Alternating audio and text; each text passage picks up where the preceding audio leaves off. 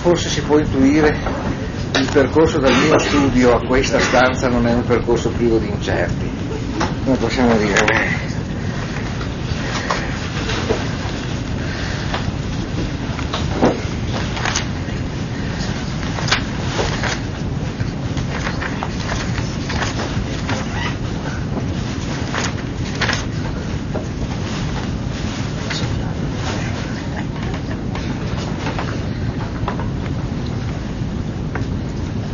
Bene.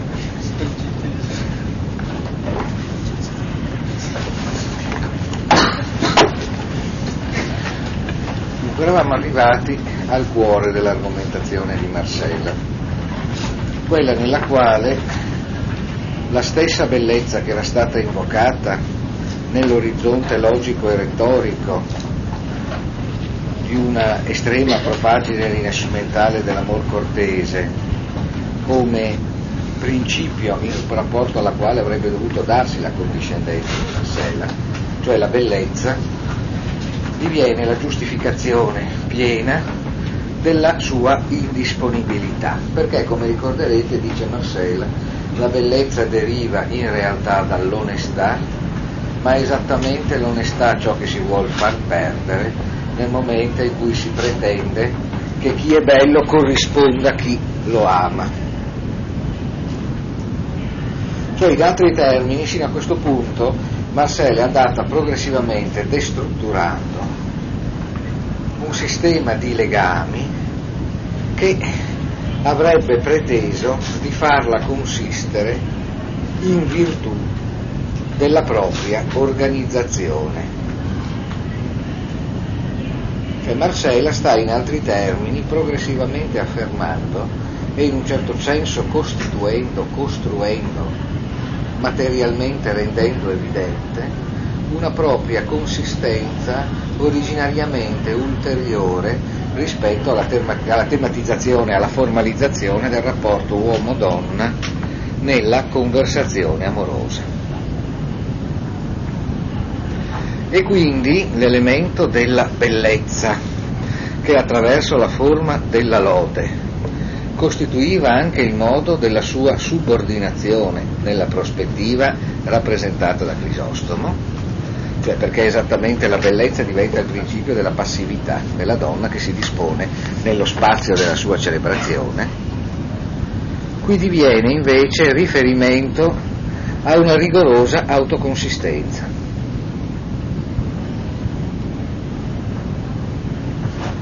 In altri termini, Marcella consiste, come abbiamo già visto, in relazione alla purezza del proprio desiderio e conseguentemente è indisponibile a stare in qualsiasi posizione in cui essa si estingua nell'essere il contenuto del desiderio di un altro.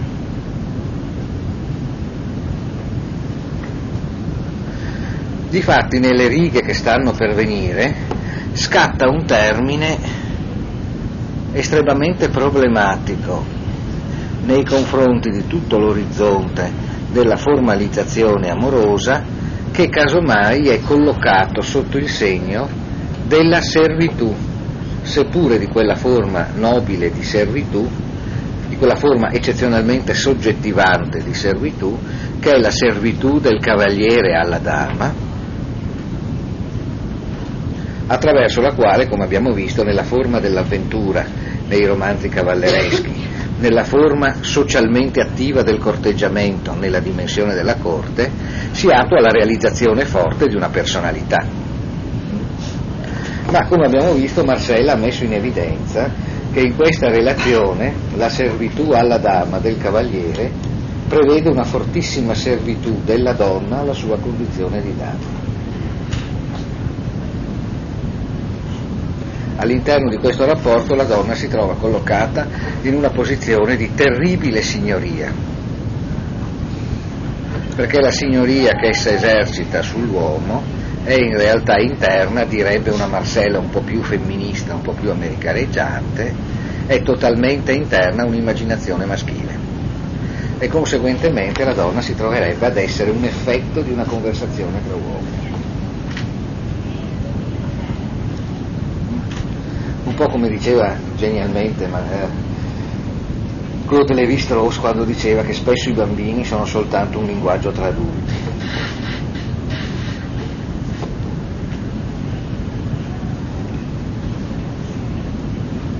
Ecco, rispetto a questa articolazione, Marcella sta rivendicando, per così dire, una propria autonoma ontologia e sta non a caso trasferendo l'elemento della bellezza da una bellezza che tornerebbe a lei dallo sguardo degli altri che si posano su di lei, a un suo autonomo sentire, che è quello della onestà, che è espressione che qui si carica di una semantica ulteriore rispetto a quella corrente, che pure è quella che Cervantes largamente impiega in questo caso. L'onestà, seppure con una qualche forzatura di Marcella, può essere riferita a quella che qualche decennio dopo figurerà nelle pagine delle massime di La Rochefoucauld. Eh? Quella onestà che è l'onesto sentire, che è la limpidezza del sentimento di sé, che è il coglimento in un mondo che è tutto teatro, è tutto convenzione, è tutto necessariamente recitazione, di una sicura purezza di sentimento, che è qualcosa che va al di là di tutti gli abiti da recita, di tutte le nostre forme identitarie. È la purezza del sentire del nostro momento presente come luogo del nostro totale accadimento. Questa cosa che è così singolare da essere al di là del nostro stesso feticcio individuale. In realtà quindi Marcella avverte la proprietà questa propria condizione come ulteriore a tutte le proprietà che possono dall'esterno essere predicate di lei. Quindi ecco che la bellezza si è trasferita da contenuto della lode e da celebrazione che in qualche modo chiede che l'immagine che ha occupato gli occhi di chi in qualche modo è stato colpito della bellezza venga per così dire occupata, anche se solo fantasticamente occupata, da un consenso, che è il consenso della persona che si suppone corrisponda a quella immagine. La bellezza pass- passa allora dalla parte degli occhi di chi guardano Marcella a Marcella e al suo sentire. Anche Marcella sa di essere lei ma sa di essere bella indipendentemente dal riconoscimento, indipendentemente dalla relazione linguistica in cui fiorisce il gergo del corteggiamento e il sistema di ruoli sociali.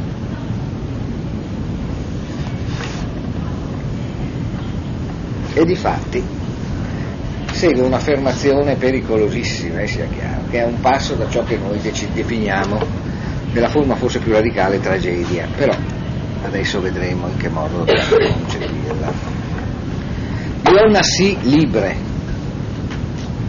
y para poder vivir libre escogí la soledad de los campos. Io sono nata libera per fare una battuta è un po' un'affermazione da leonessa effettivamente. Io sono nata libera e per poter vivere libera ho scelto la solitudine dei campi.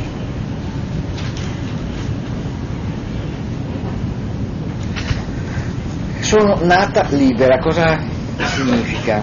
Beh, dire di essere nata libera significa sostanzialmente far dipendere la libertà dalla propria costituzione ontologica, letteralmente.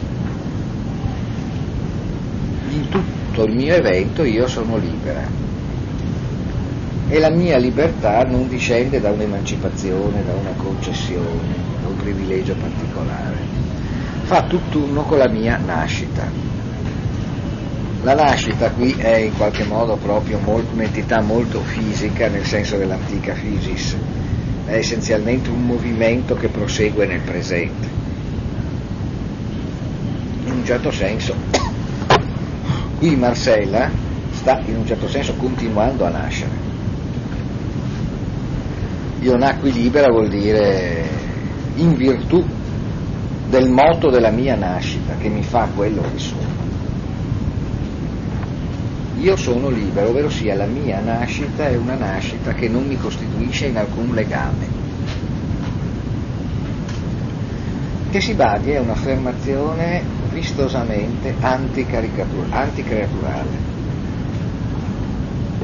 e potrebbe apparire vistosamente pagana a un certo sguardo, perché Marcella proprio rivendica la sua radicale indipendenza da qualsiasi principio che le preesista. Lei è nata libera. Ed è anche un'affermazione fieramente aristocratica, nel modo in cui si rivendica l'assenza di antecedenze rispetto al proprio avvenimento. L'aristocratico potremmo dire niccianamente, al di là di ogni sua riduzione a categoria sociologica, è colui che non procede da nessuna ascendenza, colui che è sempre il fondatore di una stirpe e di una dinastia, o colui che provenendone riesce a riaprire nel proprio agire lo spazio dell'origine. L'aristocratico non è tanto colui che primeggia su altri, questa tutto sommato è la sua versione più goffa, nobiliare e, alla fine anche abbastanza cafona. Una ghigliottina più o meno lo attende e con un certo merito.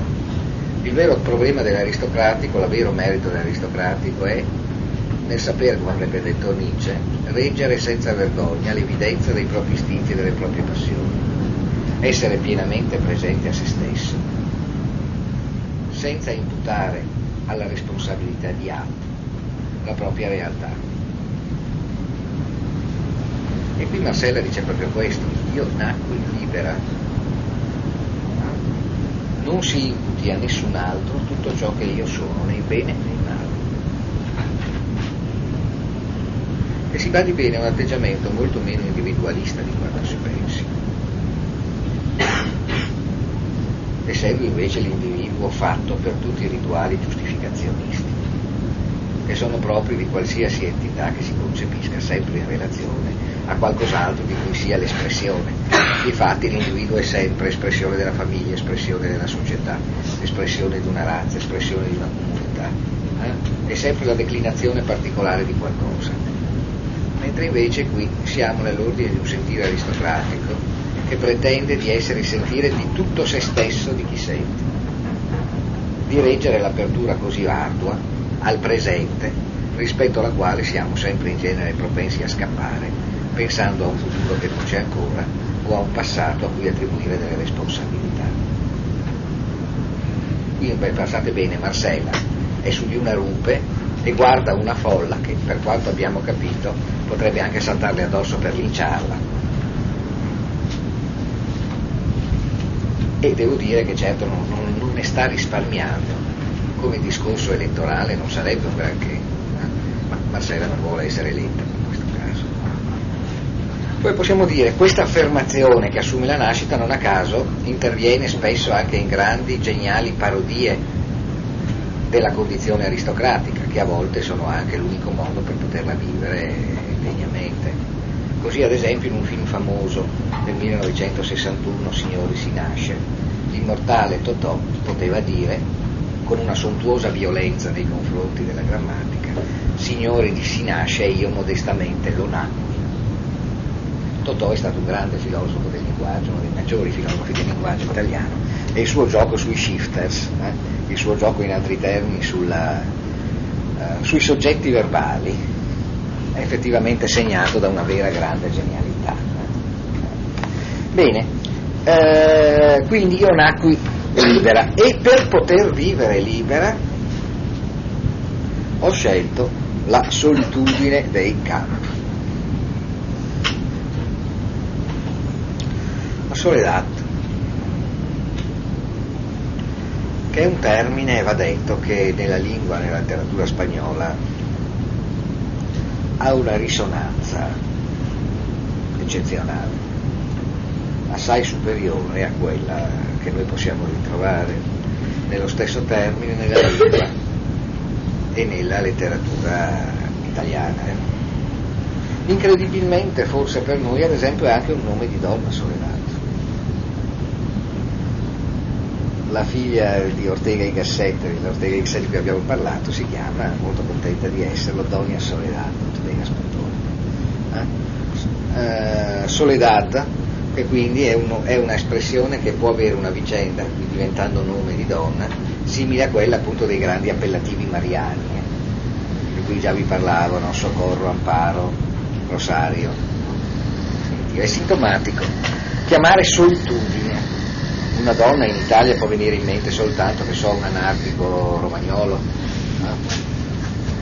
uno di questi che chiamavano, non so, le figlie idea, libertà anarchica, eh, socialista o qualcosa del genere, insomma, no?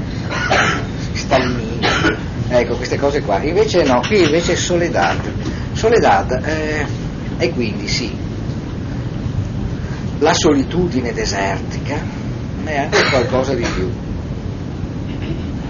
È per così dire qualcosa che forse si avverte, capisco che così si fa un po' di letteratura, ma mancanza di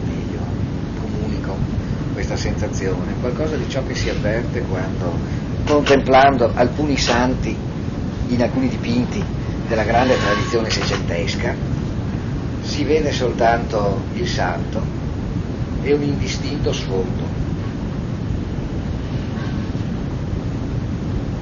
un destino che si interroga e niente altro, e niente altro. La grande pittura del Seicento spagnolo è spessissimo pittura di figure sole che si interrogano su se stesse in mezzo a un deserto così deserto da non essere nemmeno raffigurato. Ricordo un bellissimo dipinto di Alomo Sorcano che attualmente sta nel piccolo ma godibilissimo museo di Cadiz che, in cui un santo contempla di profilo teschio e dietro, letteralmente, pura sabbia, seppure è qualcosa quello che vediamo. Le solitudini sono peraltro nello stesso tempo anche un'estrema metamorfosi georgico-bucolica e un po' petrarchesca, solo e pensosi più deserti. Esatto. Ora, eh, è qualcosa che in altri termini consente alla voce di un personaggio solo, o meglio ancora, al suo ascolto, di espandersi senza trovare ostacoli. La solitudine è esperienza del silenzio.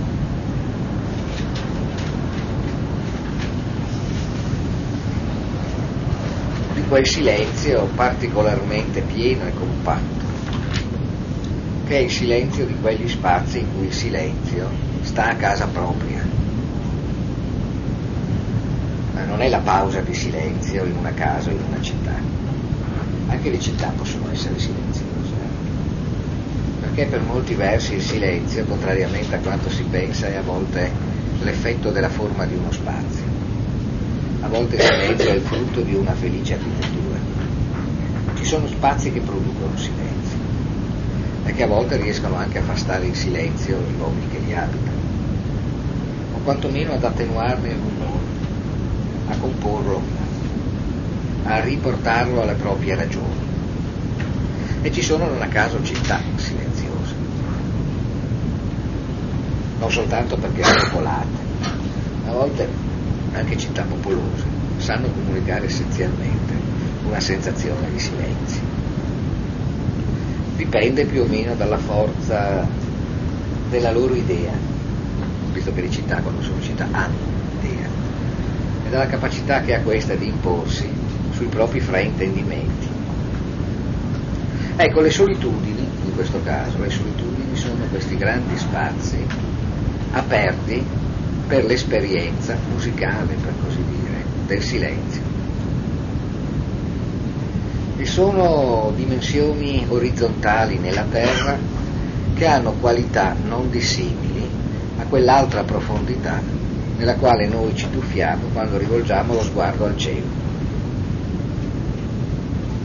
Tanto è vero che si può immaginare, percorrendo delle grandi solitudini o vivendo nelle grandi solitudini, di essere più disponibili a rivolgersi verso l'alto, quasi che il passaggio in questi spazi deserti, riarsi o verdeggianti che siano, possa essere un prodromo per un'altra ascesa. Spesso non a caso, al cuore del deserto, c'è una montagna, un'altura, no? qualcosa che come in certi quadri, questa volta più romantici, consenta all'eremita di guardare e di guardare la solitudine, no? la propria solitudine e quindi anche con ciò anche forse una propria più intima vicinanza al destino di tutti. Cioè nella solitudine anche quest'altro gioco, che è quello che caratterizza tanto monachesimo, tanta vocazione eremitica. Essere lontani dalla superficie dei contatti per essere intimamente vicini ai destini eterni di tutti. Ciò che d'altra parte corrisponde spesso ad esperienze anche correnti, possibili in epoche diverse, come quando ci si allontana per poter essere veramente vicini, o come quando si abbandona per evitare di perdere, di perdere qualcuno o qualcosa. Questa d'altra parte è una situazione che, come possiamo dire, ha anche grandi palinsesti, no? quelli biblici, di ritiri nel deserto e salite sulla montagna, vetero e neotestamentarie, ma anche si badi bene in quella, quella si ritrova nel grande tema platonico dell'Esodo. In un certo senso la filosofia, nella sua vocazione intrinsecamente politica, comincia sempre con l'uscire da una città. Si esce dalla città e guardandola da fuori si scopre la vocazione all'ordine nel proprio pensare, la constatazione del disordine nelle cose. Questo uscire fuori dalla città che è un'altra figura dell'uscire fuori dal propria, dalla propria stessa individuale immagine finta, andare verso un principio, il che può anche significare, certo, porsi radicalmente fuori da quello che, mettendo assieme affermazioni dei grandi manieristi, affermazioni di Ciane, potremmo chiamare il gioco delle voci del mercato.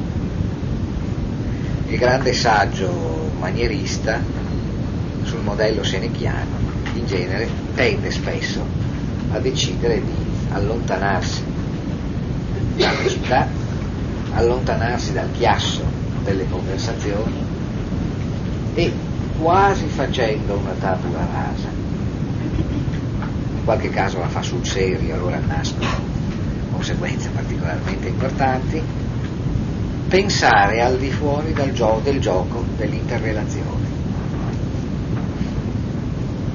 provare a pensare senza pregiudizi, senza convenzioni, pensare per così dire radicalmente ex novo. Nel caso dei pensatori della tarda protomodernità, insomma dei manieristi in definitiva, in genere la cosa termina in due direzioni. Eremitaggio puro,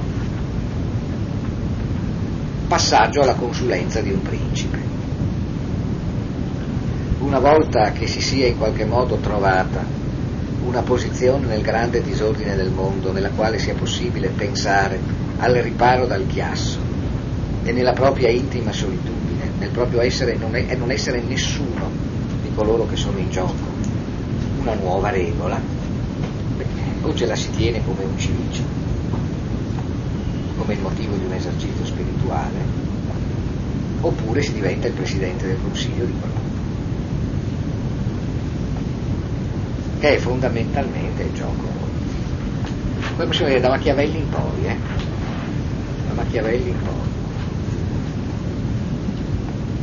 o, o saggio remoto dal mondo, o saggio perché proprio potrebbe stare remoto dal mondo, può candidarsi a governarlo. magari con la pretesa di stare sempre e comunque fuori dal mondo proprio perché lo governa. La confessione finale di Richelieu, ricordate, no? quando il confessore dice al cardinale di Richelieu che sta morendo, vedete presente il cardinale di Richelieu, se non altro per meriti tomassiani, vero? se perdona i suoi nemici, lui risponde io non ho nessun nemico, ci sono solo nemici dello Stato detto con la plomb con cui un gangster nei film americani prima di far fuori qualcuno dice soltanto è lavoro, niente di personale. Eh? Niente di personale. Solitudine anche questo. Solitudine però, dicevamo, può essere anche in questo caso lo scenario di un destino tragico, particolarmente tragico, in un mondo in cui la tragedia non è possibile. Perché nell'orizzonte moderno l'unica tragedia possibile è la tragedia della tragedia, ovvero sia l'esperienza che la tragedia sempre fa, si scrivono tragedie spesso splendide, che quel cuore di avvenimenti tragici che era l'essenza della tragedia antica, oggi come oggi è diventato un'altra cosa ed è diventata l'evidenza, tragica in un altro senso, che tutto è sempre già accaduto. Ciò che rende così Trauerspiel, così dramma luttuoso, il dramma d'epoca barocca, per riprendere Benjamin, è che in realtà in un certo senso tutto è già accaduto. Nell'orizzonte della modernità non accade mai niente di decisivo, si constata che ciò che c'era di decisivo è accaduto prima. Non a caso i grandi drammi shakespeariani, quelli delle History no? sono legati appunto alla constatazione che essere re è proprio essere re, che cosa significa essere re? È deciso prima ancora che qualcuno lo sia. Si può diventare re, si può uccidere i propri nemici, è un modo solo per sapere appunto che quel cerchio dorato attorno alle tempie tiene il suo seggio la morte. E se vogliate su un versante altrimenti geniale, durante tutto il Seicento la tragedia di Jean Racine, insomma il massimo dei tragedi francesi, svilupperà esattamente questa evidenza.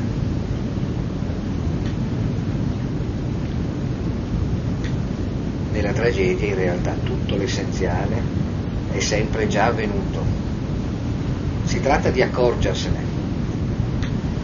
E in, questo, in questa presa di coscienza straziante matura e nello stesso tempo per virtù d'arte si dissolve, quella che siamo soliti chiamare psicologia, ovvero sia attraversamento del cosiddetto animo umano. Tagliato a mezzo, nel caso di Racine, tra la forza delle Dieu, i dei, che dall'altro comandano con una forza regale, e il ribollire degli altri dei, quelli nascosti sotto il marmo dei versi alessandrini, che sono le passioni, quelle passioni che peraltro potranno solo essere ormai subite con un'esperienza dissolvente, senza poter pretendere di assumere nessuna dignità divina.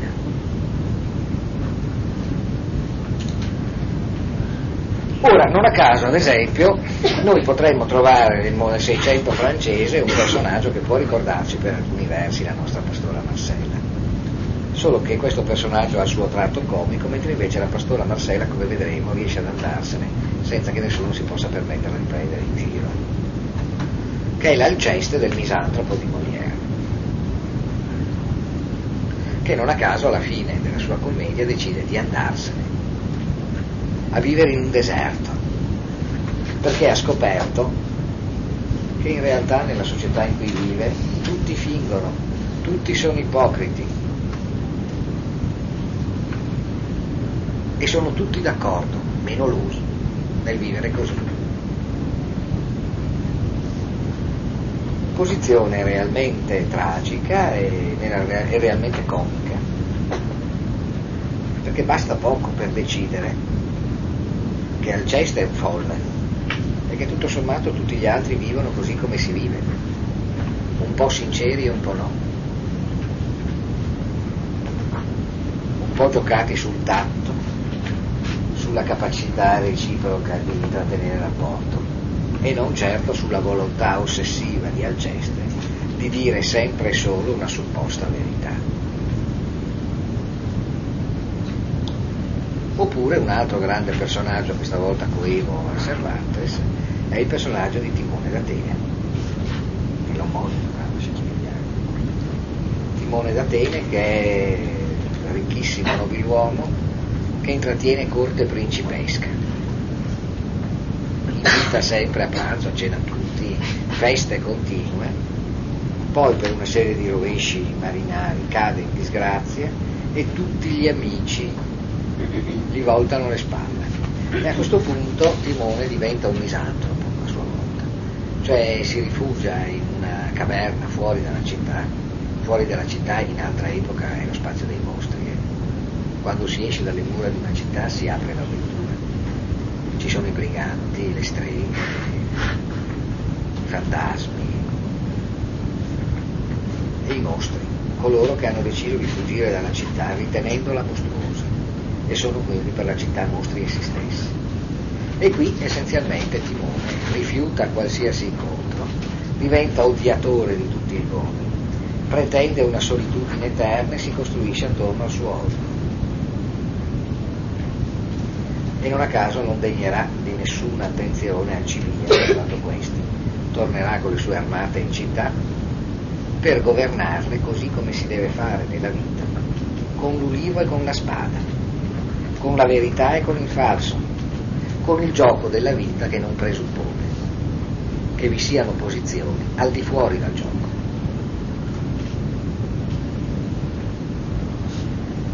Questo per dire che la soledad in cui si rifugia la pastora Marcella è una soledad piena di problemi e piena di vie diverse per essere perseguita. Los árboles de estas montañas son mi compañía, las claras aguas de estos arrojos mis, mis espejos. Con los árboles y con las aguas comunico mis pensamientos y hermosura. Gli alberi di queste montagne sono la mia compagnia, le acque limpide di questi torrenti i miei specchi. Con gli alberi e con l'acqua io comunico i miei pensieri e la mia bellezza. Qui notate eh, la scena ci porta verso una situazione assolutamente primaria. Alberi e acqua. Si potrebbe dire un grado zero della condizione cittadina. E un grado zero della conversazione. Della conversazione con parole, perché in realtà Marcella qui dichiara di comunicare con gli alberi e con l'acqua. E ad essi dedica e i propri pensieri, i pensamientos qui possono anche essere i pensamientos amorosos, ecco, quei pensieri amorosi che nessuno è mai riuscito a suscitare in lei, e la sua bellezza. Qui Marcella rivendica la sua bellezza, perché è una bellezza che sta in un rapporto di pura continuità con la purezza d'immagine degli alberi e dell'acqua. Noi possiamo dire con un minimo di mediazione umana. Il passaggio che qui Marcella sta producendo attraverso l'affermazione io sono libera è un passaggio che porta in una direzione tendenzialmente non umana, in un certo senso oltreumana che è contrassegnata, come possiamo dire, da uno sguardo eccezionalmente puro, che sembra, per così dire, capace di un grado ulteriore rispetto a quello normale di rispetto delle cose, perché le acque e gli alberi qui appaiono in grado di comunicare essi stessi, di avvenire essi stessi per virtù propria a partire dalla disposizione di Marcella a non subordinarli a una logica umana. E Marcella sembra qui effettivamente intrattenere un rapporto muto con le cose come l'accesso ad un'altra lingua, che diversamente da quella umana non potrebbe prevedere la finzione, che in un certo senso non prevede neanche equivoci circa la natura della verità.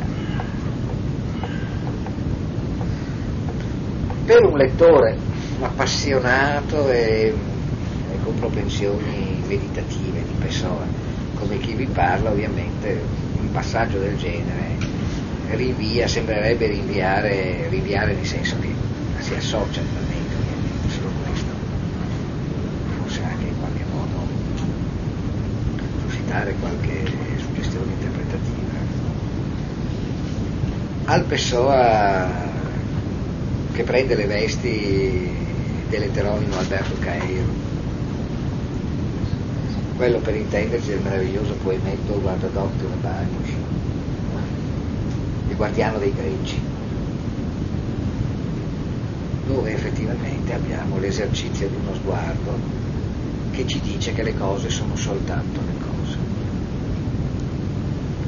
Le cose senza nessun senso al di, al di, alla, alla, oltre la loro superficie. Che non c'è nessun senso nel mondo che vada dietro alla sua pura, alla sua pura parvenza. E che la poesia è esercizio di trasparenza riscatto dall'oggettività in una causalità che abbia voce essa stessa. Qui indubbiamente Marcella sembra andare in questa direzione. Fuego soy apartado y espada puesta lejos, a los que he enamorado con la vista e desengañado con las palabras. Tipica inversione in questo caso. Coloro che gli si sono rivolti con la parola per convincerli del loro essere innamorati, dichiarandosi innamorati per averla vista, rovesciamento e rinvio al mittente, lei li ha disingannati con le parole. Nel senso che questi si rivolgono a lei parlando, sostenendo di essere stati innamorati da lei attraverso la sua visione. E allora lei sostanzialmente con le parole li ha disingannati.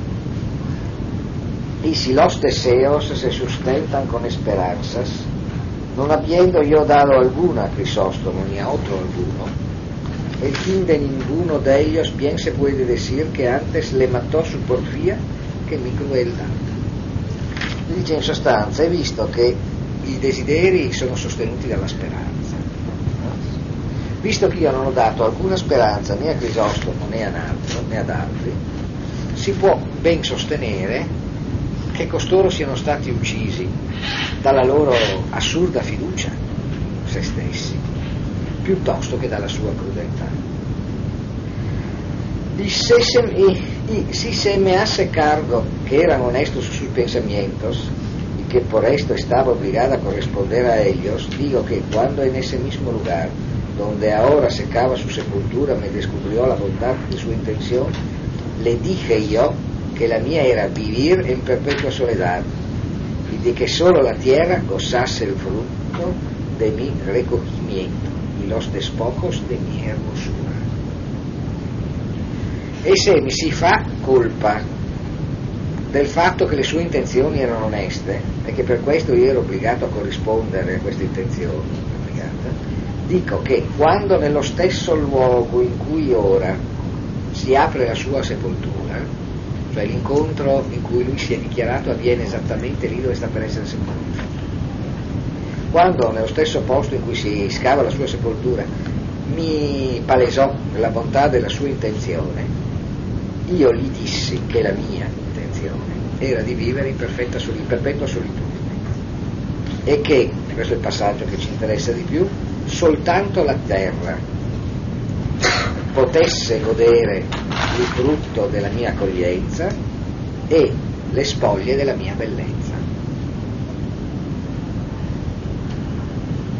Cioè, in altri termini, dice nel momento stesso in cui Crisostomo congiunge, per così dire, amore e morte nel luogo che è contemporaneamente quello della sua dichiarazione amorosa e quello della sua sepoltura, lei dice proprio in questo posto, come radicale alternativa a tutto ciò che queste due cose stanno a dire, lei ha spiegato che il suo desiderio invece, il suo desiderio, era quello di vivere in perpetua solitudine, affinché soltanto la terra potesse godere di lei, cioè quella sua bellezza è destinata alla terra. Quindi prima gli alberi e l'acqua, adesso più concretamente ancora la terra, che diventa il partner di un abbraccio che coincide con la resa delle spoglie mortali. Beh, eh, eh, neanche, neanche, neanche questo effettivamente, neanche questo. Neanche questo, no, proprio no, non c'è nessun ricongiungimento, nessun ricongiungimento. Perché in realtà eh, Marcella vuole proprio letteralmente darsi a questa terra, darsi a questa terra, darsi alla terra nella sua assoluta purezza non umana. Vedremo che tra poco uno dei corni del non umano è il divino, però le cose non sono così immediatamente semplici. Bene, qui ci troviamo sia nel caso di Marcella sia nel caso di Crisostomo di fronte ad una situazione che potremmo definire la lucidazione dell'Eterno come, come elemento di manifestazione della natura del desiderio. Desiderio e eternità, paradossalmente il desiderio, il desiderio è quello che sostiene la singolarità, è un desiderio eterno. Perché come Marcella in qualche modo ci ha fatto intendere, noi siamo essenzialmente il nostro desiderio. Il nostro desiderio ci rende non passivi, il nostro desiderio ci porta fuori dalla nostra oggettivazione da parte di altri. Tornerò subito all'approfondimento di questa nozione di tragico che ho appena suscitato, ma può esserci utile a questo proposito. Io tento per quanto possibile di aggirare, almeno in questo corso, la rete dei concetti attraverso situazioni letterarie che in qualche modo li visualizzino e ne diano le ragioni. Così proprio per questo forse può non essere sconveniente citare un sonetto famosissimo di Quevedo, e Quevedo sappiamo è uno dei grandi protagonisti del, del Seicento spagnolo, uno dei massimi autori della generazione successiva a Cervantes. Ma è anche all'interno di questa una sorte di geniale intelligentissimo Don Quixote che utilizza il suo legame con un'etica denudè. C'è un che di balzacchiano in questa rappresentazione, ammetto, come strumento interpretativo poderoso nei confronti del mondo presente. E forse è sostanzialmente uno dei poeti e pensatori che più riescono a rendere evidente l'ulteriorità del soggetto rispetto a, a tutte le sue maschere e a tutte le sue configurazioni convenzionali, usando a questo scopo il rinvio a un sentimento aristocratico, vissuto come pervertito e tradito nella condizione presente. Che vedo è un grande celebratore di, di illustri caduti di principi caduti in disgrazia, di grandi capitani mal remunerati. Le sue composizioni per il duca d'Osugna sono, sono, sarebbero una raccolta importante a essere da sole. E qui ci troviamo di fronte a un famosissimo sonetto che si intitola Amor costante más allá de la muerte ci interessa perché in realtà, come abbiamo visto, sia Crisostomo sia Marcella si confrontano in un progetto che sfida la morte. L'immagine di compattezza assoluta, allucinata, che prevede per entrambi un istante che in qualche modo inglobi e riduca ha una propria articolazione interna la vita e che proprio questo vada al di là di essa. Qui probabilmente eh, che vedo che forse uno degli esempi più belli di quelli che suggerivano a Pessoa l'idea che gli spagnoli fossero appassionati e freddi nello stesso tempo. Appassionati ma anche con un'anima gelida, lucida, esatta in qualche modo. Probabilmente concentra tutti gli elementi di queste tradizioni.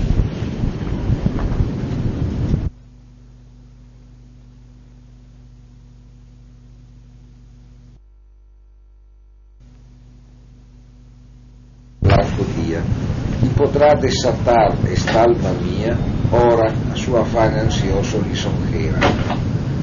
Mas no, de otra parte en la ribera dejará la memoria en donde ardía. Nadar sabe mi llama al agua fría y perder el respeto a ley severa. Alma quien todo un Dios prisión ha sido, venas que humora tanto fuego han dado, medulas que han gloriosamente ardido, su cuerpo dejará, no su cuidado. Serán ceniza, mas tendrá sentido, polvo será, mas polvo enamorado. Ovvero, potrà chiudere i miei occhi l'ultima ombra che mi toglierà al chiarore del giorno. E potrà sciogliere questa mia anima l'ora che compiacerà al suo ansioso affare, ma non lascerà dall'altra parte del fiume, dove essa ardeva, la memoria. La mia fiamma sa nuotare nell'acqua fredda e non aver paura delle leggi più severe. Un'anima che è stata prigione di un intero Dio, delle vene che hanno dato materia per un così intenso fuoco, midolle che sono bruciate così gloriosamente. Lasceranno il loro corpo, ma non la loro cura. Saranno cenere, ma avranno sentimento. Saranno polvere, ma polvere innamorata. In questo caso, come vedete, abbiamo l'immagine della morte, che è solvitrice dell'affanno, che scioglie, e che è lisonjera peraltro. E lisonjero è l'equivalente del provenzale lausager, sono i lusinghieri. La morte tutto sommato è una è un'ingannatrice cortigiana. Blandisce promettendo la fine della sofferenza. Ma dice, dice che vedo l'anima nel passare dall'altra parte del fiume. Il fiume voi sapete qual è, no? Si, si chiama Cheronte. È quello che separa da sempre poeticamente il regno dei vivi dal regno dei morti ed è quello in cui si danno il genere appuntamento agli amanti infelici per un tormento eterno. Le Armide le Medee danno sempre appuntamento ai loro amanti traditori per una ripetizione sontuosamente isterica, isterica dei loro addii sulla riviera d'Acheronte. Beh, è la stessa riva d'altra parte a cui Saffo, nell'ultimo canto di Saffo, di Leopardi, offre il frutto del suo genio.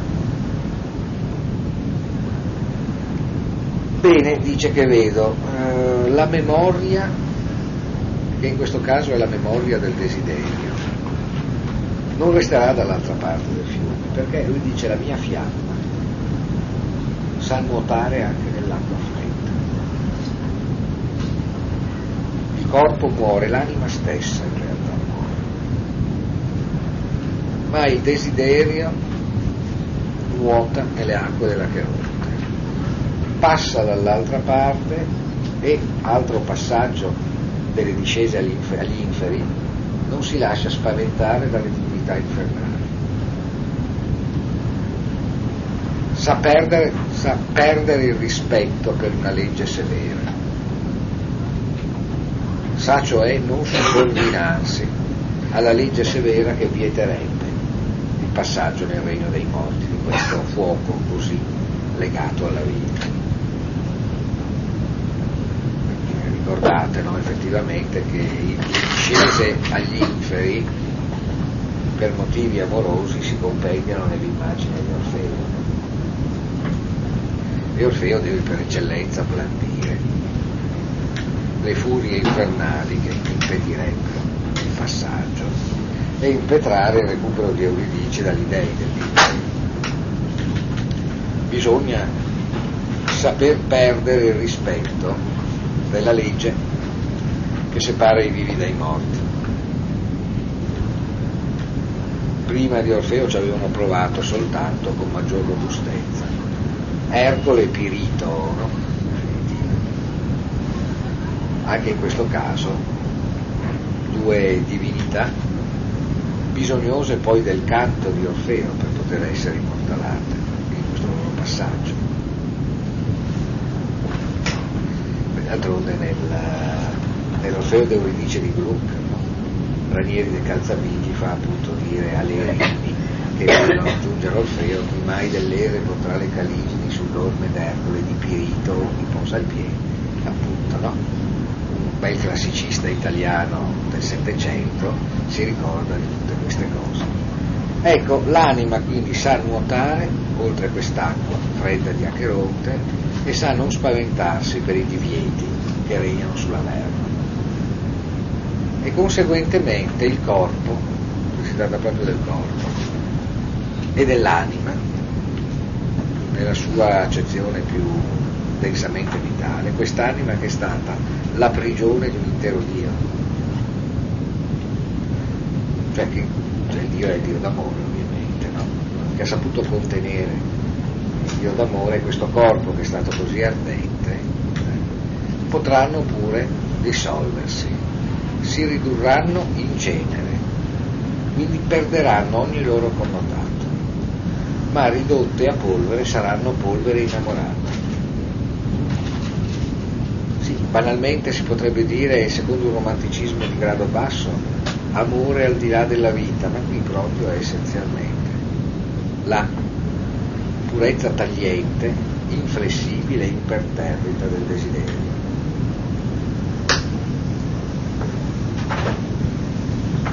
che sa rendere insignificante la differenza tra al di qua e al di là del fiume di Acheronte.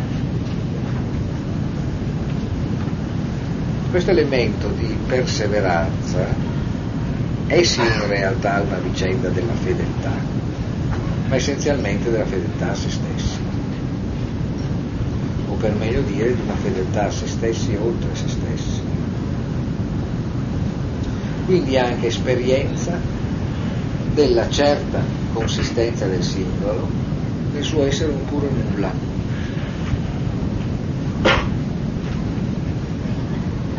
Un puro nulla che peraltro desidera. Non a caso che vedo poteva scrivere un verso come quello famosissimo, no? Io soy, io soy un fue, un será, un es cansado io sono un fui, un sarà, un è stanco, conciando così tutte le prime persone del verbo essere, dal passato al futuro al presente, e poi come terze persone del verbo essere, dal passato al futuro al presente. Io sono un su, io sono un fu, un sarà, un è stanco. La stanchezza porta verso questa cenere, ma la cenere è la polvere innamorata. Bene. Sì? Sì, sì, sì. sì. Questo è eh, un sonetto che in realtà non sta, eh, come potrebbe sembrare, nei sonetti amorosi, eh, bensì eh, nella raccolta canta sola Alisi. io lo sto leggendo, però da un'edizione, eh, quella della, della caletrice Planeta, che è un'edizione della, uh, di tutta la poesia di Quevedo, è in spagnolo ben inteso, e non ha quindi un testo a fronte, è un'edizione originale in spagnolo.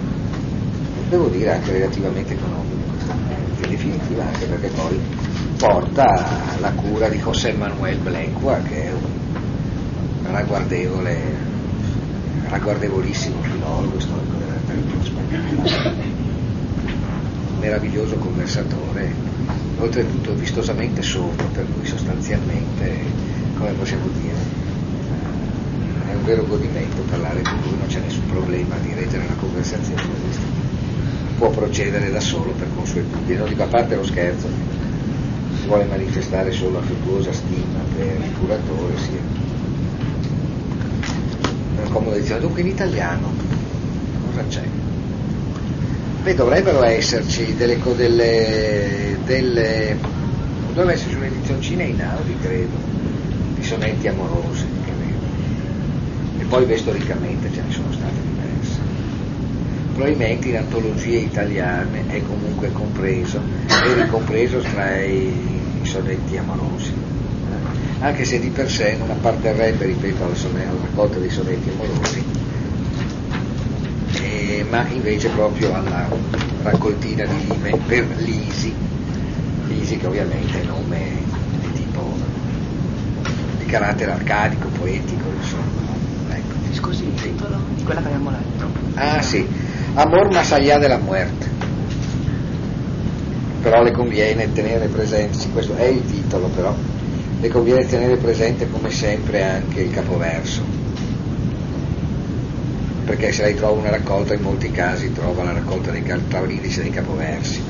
E allora si annoti se vuole il primo verso, serrar podrà mis ojos la postrera, a serrar ovviamente cerrar, podrà con l'accento sulla A, mis, è scritto mis come in italiano, ojos, eh, of, J la J, la O e poi la postrera come in italiano, come la suona in italiano. Nulla. Eh, sì, io in genere non sollecito interventi, ma è chiaro che potete interrompermi quando volete, eh, sia chiaro. Non, non, in genere tendo a non costringere nessuno a intervenire a forza, ma qualsiasi quesito che vogliate porre o rilievi che vogliate fare sono benvenuti sul serio, ve lo dico retoricamente. Eh, dicevamo peraltro che questa situazione ci presenta un'estrema prossimità ad una condizione, eh, ad una condizione eh, tragica, eh, nel senso che in realtà l'elemento qui di tragicità, ecco l'abbiamo in qualche modo visto, rappresentato dalla pretesa di consistere indipendentemente da qualsiasi relazione.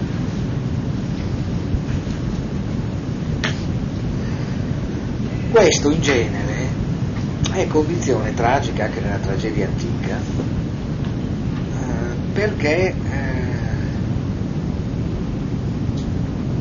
in questo modo il soggetto pretende di avere una consistenza in tutto ciò che lo caratterizza, che lo configura, indipendentemente dalla relazione innanzitutto con gli dei. Cioè, in altri termini, siamo in una situazione paradossale nella quale si pretende che le stesse parole che noi usiamo siano soltanto e puramente nostre. La figura di questa condizione nella tragedia antica, ad esempio, quella di Aiace. Aiace, come sapete, Aiace di Sofocle, eh, praticamente eh, proclama di essere in grado di vincere senza gli dei, senza l'aiuto di e viene punito da Atena quando, essendo state date ad Ulisse invece che a lui, le armi che erano di Achille, la dea la fa diventare pazza. E nella sua pazzia egli crede che gli armenti che sono presenti nel campo come riserva alimentare siano gli achei che a suo avviso l'hanno tradito ed egli ingloriosamente folle massacrerà pecore e capre pensando di uccidere vendicandosi così i suoi compagni qual è la colpa da Iace in questo caso? La pretesa di consistere nella sua posizione eroica indipendentemente da tutto ciò che gli consente di essere in quella È la posizione spessissimo dell'eroe tragico, che deve attraverso la tragedia scoprire di essere in realtà costituito proprio a partire da ciò contro cui egli confligge per affermare la propria libertà.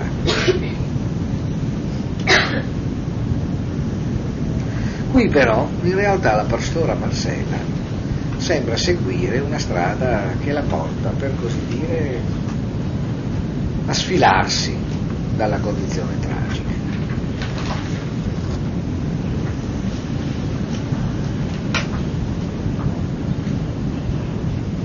E quindi dopo aver spiegato una volta di più che la posizione di Crisostomo è una posizione demenziale, è Crisostomo il pazzo, non lei,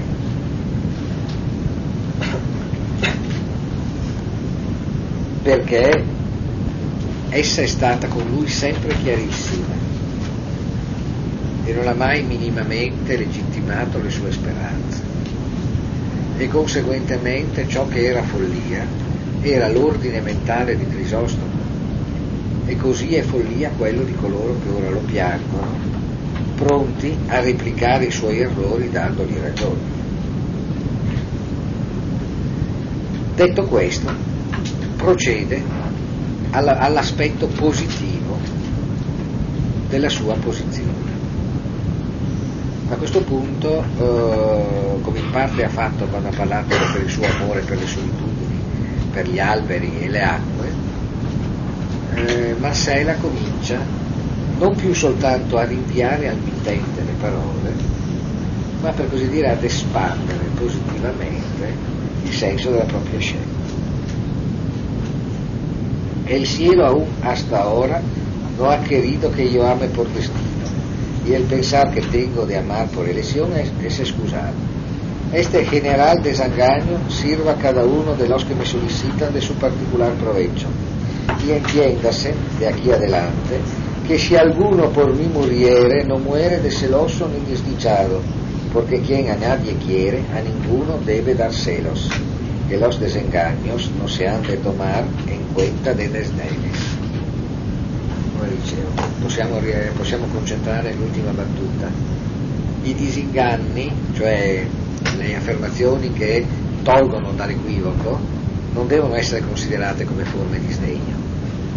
Se io spiego che non sono obbligato ad amare nessuno e non intendo amare, non amo, non, si deve, non si deve prendere questo mio atteggiamento per un insulto, ma solo come un'informazione.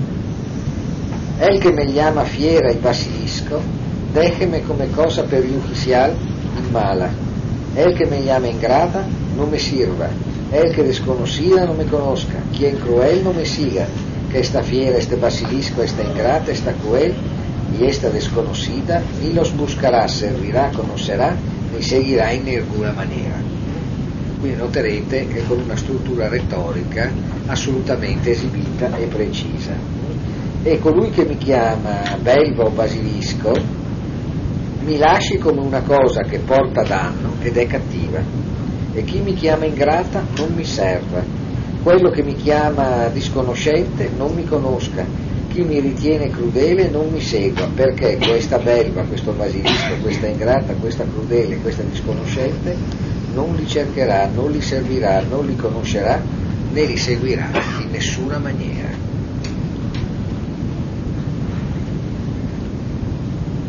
che si a Grisóstomo matò su impazienza e arrojado deseo, no? perché se Crisostomo venne ucciso dalla sua impazienza e dal suo sfrenato desiderio, l'arroccato proprio l'arroccare e gettare, no? Il suo arrischiato folle desiderio, perché se ha de culparmi onesto procedere in recato, se io conservo mi limpieza, eccoci qua, se io conservo mi limpieza con la compagnia de los árboles, perché ha de querer que la pierda, el que quiere che la tenga con los hombres, e se io conservo la pulizia, la mia pulizia con la compagnia degli alberi, perché deve desiderare che io la perda? Chi chiede che io la mantenga con gli uomini? Yo, como sabéis, tengo riquezas propias y no condicio las ajenas. Tengo libre condición y no gusto de sujetarme. Ni quiero ni aborrezco a nadie. E questo è il passaggio decisivo. Non amo e non aborrisco nessuno. Amare o aborrire sono le due condizioni che si possono avere nel gioco amoroso. O si ama o si respinge, ma lei non ama né, né respinge nessuno. No engaño a este ni solicito a aquel, ni burlo con uno ni me entretengo con el otro. La conversación honesta de las aságalas de estas aldeas y del cuidado de mi capras me entretiene. Io parlo con le erbe e le piante e sto in compagnia delle mie capre. E conclusione su cui dovremo soffermarci, tienen mis deseos por término estas montañas y si de aquí salen es a contemplar la hermosura del cielo, pasos con que camina el alma a su morada primera. Y en diciendo esto, sin querer oír respuesta alguna, volvió las espaldas y, y se entró por los más cerrados de un monte que allí cerca estaba, dejándos admirados tanto su de su discreción como de su hermosura a todos los che allí stavano.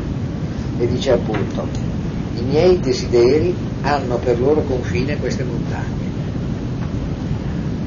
E se escono da qua, se si dipartono da qua, se partono da queste montagne, è per contemplare la bellezza del cielo, passi con i quali la, l'anima si muove verso su morala primera, verso la sua prima dimora.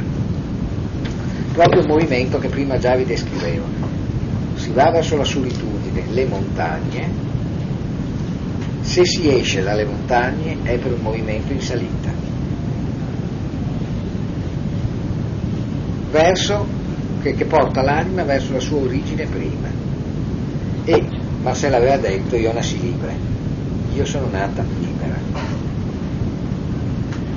E non a caso, appena ha detto questo, senza voler ascoltare risposta alcuna, girò le spalle ed entrò per la parte più chiusa, più scoscesa di un monte che era lì vicino, lasciando ammirati tutti quelli che erano lì, tanto per la sua discrezione, cioè tanto per la sua abilità nel parlare, quanto per la sua bellezza. Cioè Marcella se ne va senza attendere risposte, eh? senza attendere controdeduzioni, senza occupare il suo posto in una conversazione, lasciando casomai solo sgomento, stupore, sgomento, stupore e ammirazione che qui letteralmente chiudono nel senso di incorniciare l'esatta dimensione dell'episodio.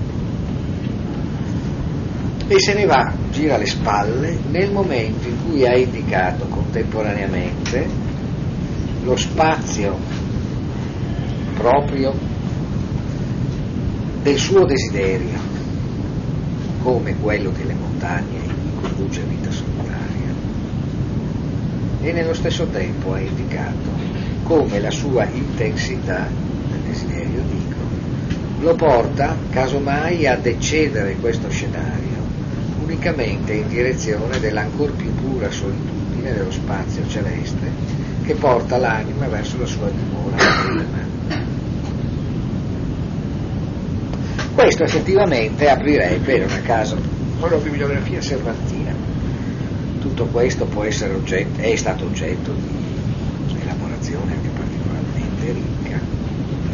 Può essere inteso come indicazione di una svolta mistica. Per Marcella è proposta culturalmente attraverso Marcella, cioè tutto sommato. Marcella non entra in un monastero, che è luogo palesemente troppo ciapiero per i suoi gusti, però indubbiamente si dà una scelta assolutamente monacale. Di un monachesimo assolutamente eremitico e sotto questo profilo molto orientale come taglia, si potrebbe dire. Però in realtà così facendo comunque si voglia considerare l'impegno di Cervantes in questa direzione. Certo che Marcella apre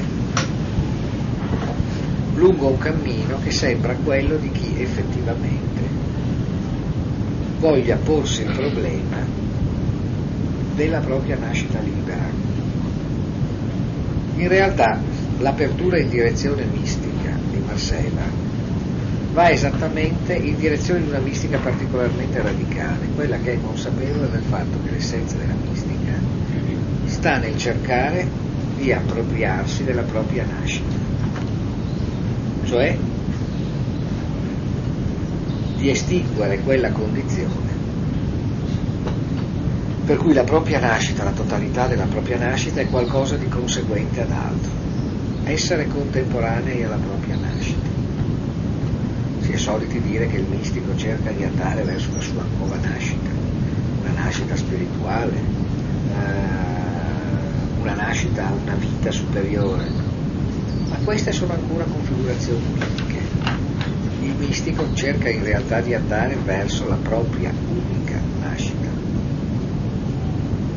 far sì che questo evento che normalmente concepiamo come un evento passato sia tutto radicalmente aperto, un'esperienza del presente. Ora, in realtà, contemporaneo a Cervantes, ne scrive questi versi, tutto sommato, forse addirittura un po' prima, anzi senz'altro un po' prima, Fray Luis de Leon aveva in qualche modo già, per così dire, rappresentato lo scenario verso cui Marcella sta andando. Leggiamo per un attimo della vita del cielo. Della, leggerò qualcosa, dopodiché per oggi concluderemo i tormenti. Alma región luciente prado de bienandanza, que ni al cielo ni con el radio, rayo ardiente fallece fértil suelo, producidor eterno de consuelo. De púrpura y de nieve florida, la cabeza coronado a dulces pastos mueve, sin honda ni callado el buen pastor, el tisuato amado. Él va y en pos dichosas las le siguen sus ovejas, no las pase con inmortales rosas con flor que siempre nace, cuanto más se goza, más renace. Ya dentro a la montaña del alto bien las guía, ya en la vena del gozo fiel la España, y las y les de mesa llena, pastor y pasto es solo, y suerte buena. Beh, restiamo per un attimo qui. Viva dimora di luce, pia, pra, pia prato della felicità, che né col raggio ardente inaridisce, terra, terra feconda pro, che produce eterna consolazione. Eh, incoronato nella, il capo eh, di porpora e di neve fiorita, il buon pastore conduce il suo amato gregge eh, verso dei dolci pascoli senza fionda e senza vincastro. Egli va e lo seguono felici e fortunate le sue pecore, eh, che egli fa pascolare con rose immortali, fiori che rinascono sempre e che, e dei quali, e che rinascono quanto più se ne gode. E le guida verso all'interno della montagna dell'Alto Bene e li fa bagnare nel ruscello del piacere fedele e gli dà un pasto pieno, essendo egli stesso il pastore e il pasto e sorte felice. Come si nota essenzialmente una grande fantasia eucaristica, dove peraltro il buon pastore è esattamente raffigurato come lui che colui che porta nel luogo più remoto e protetto della montagna il suo gregge montagna che in questo caso è una montagna celeste. È una montagna che essenzialmente si innalza nello scenario paradisiaco del cielo, nella quale le pecore, questo è abbastanza difficile che sono ovviamente il gregge del buon pastore, hanno come pasto il pastore stesso. E tematica del desiderio, vivono bevendo e mangiando le rose e l'acqua del godimento fedele. In altri termini, qui l'esperienza mistica va esattamente in direzione della risoluzione del desiderio in un puro godimento, nel quale si ha contemporaneamente annientamento di ogni tratto individuale e sorgere potente di una individualità pura, di qualsiasi scoria, e dove sostanzialmente ciò che si è estinta è esattamente la condizione creaturale nella sua pesanteza, perché si vive in una perpetua contemporaneità a Dio. In questo senso c'è ten- percorso che porta un'istanza che potrebbe essere tragica in una direzione diversa da quella tragica. Perché qui non c'è la pretesa di consistere individualmente, al di là di qualsiasi condizione, cornice o antecedenza, ma c'è invece andare verso un nulla, da cui si nasce veramente. Ma si nasce veramente al di là di qualsiasi propria costituzione individuale di cui si debbano salvare parti, componenti. Marcella misteriosamente se ne va, ma va significativamente verso la parte più chiusa di una montagna. Va in una direzione che letteralmente lascia dietro di sé, congedate definitivamente come delle navi bruciate, per impedire un ritorno, le parole della conversazione umana.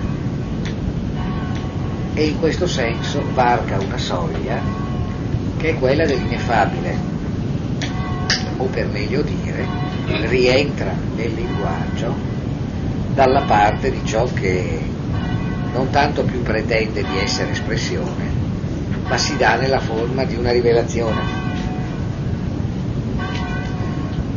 Marcella va verso un'altra parola che non è la, la parola che descrive l'indescrivibile, ma che parla provenendo dall'indescrivibile.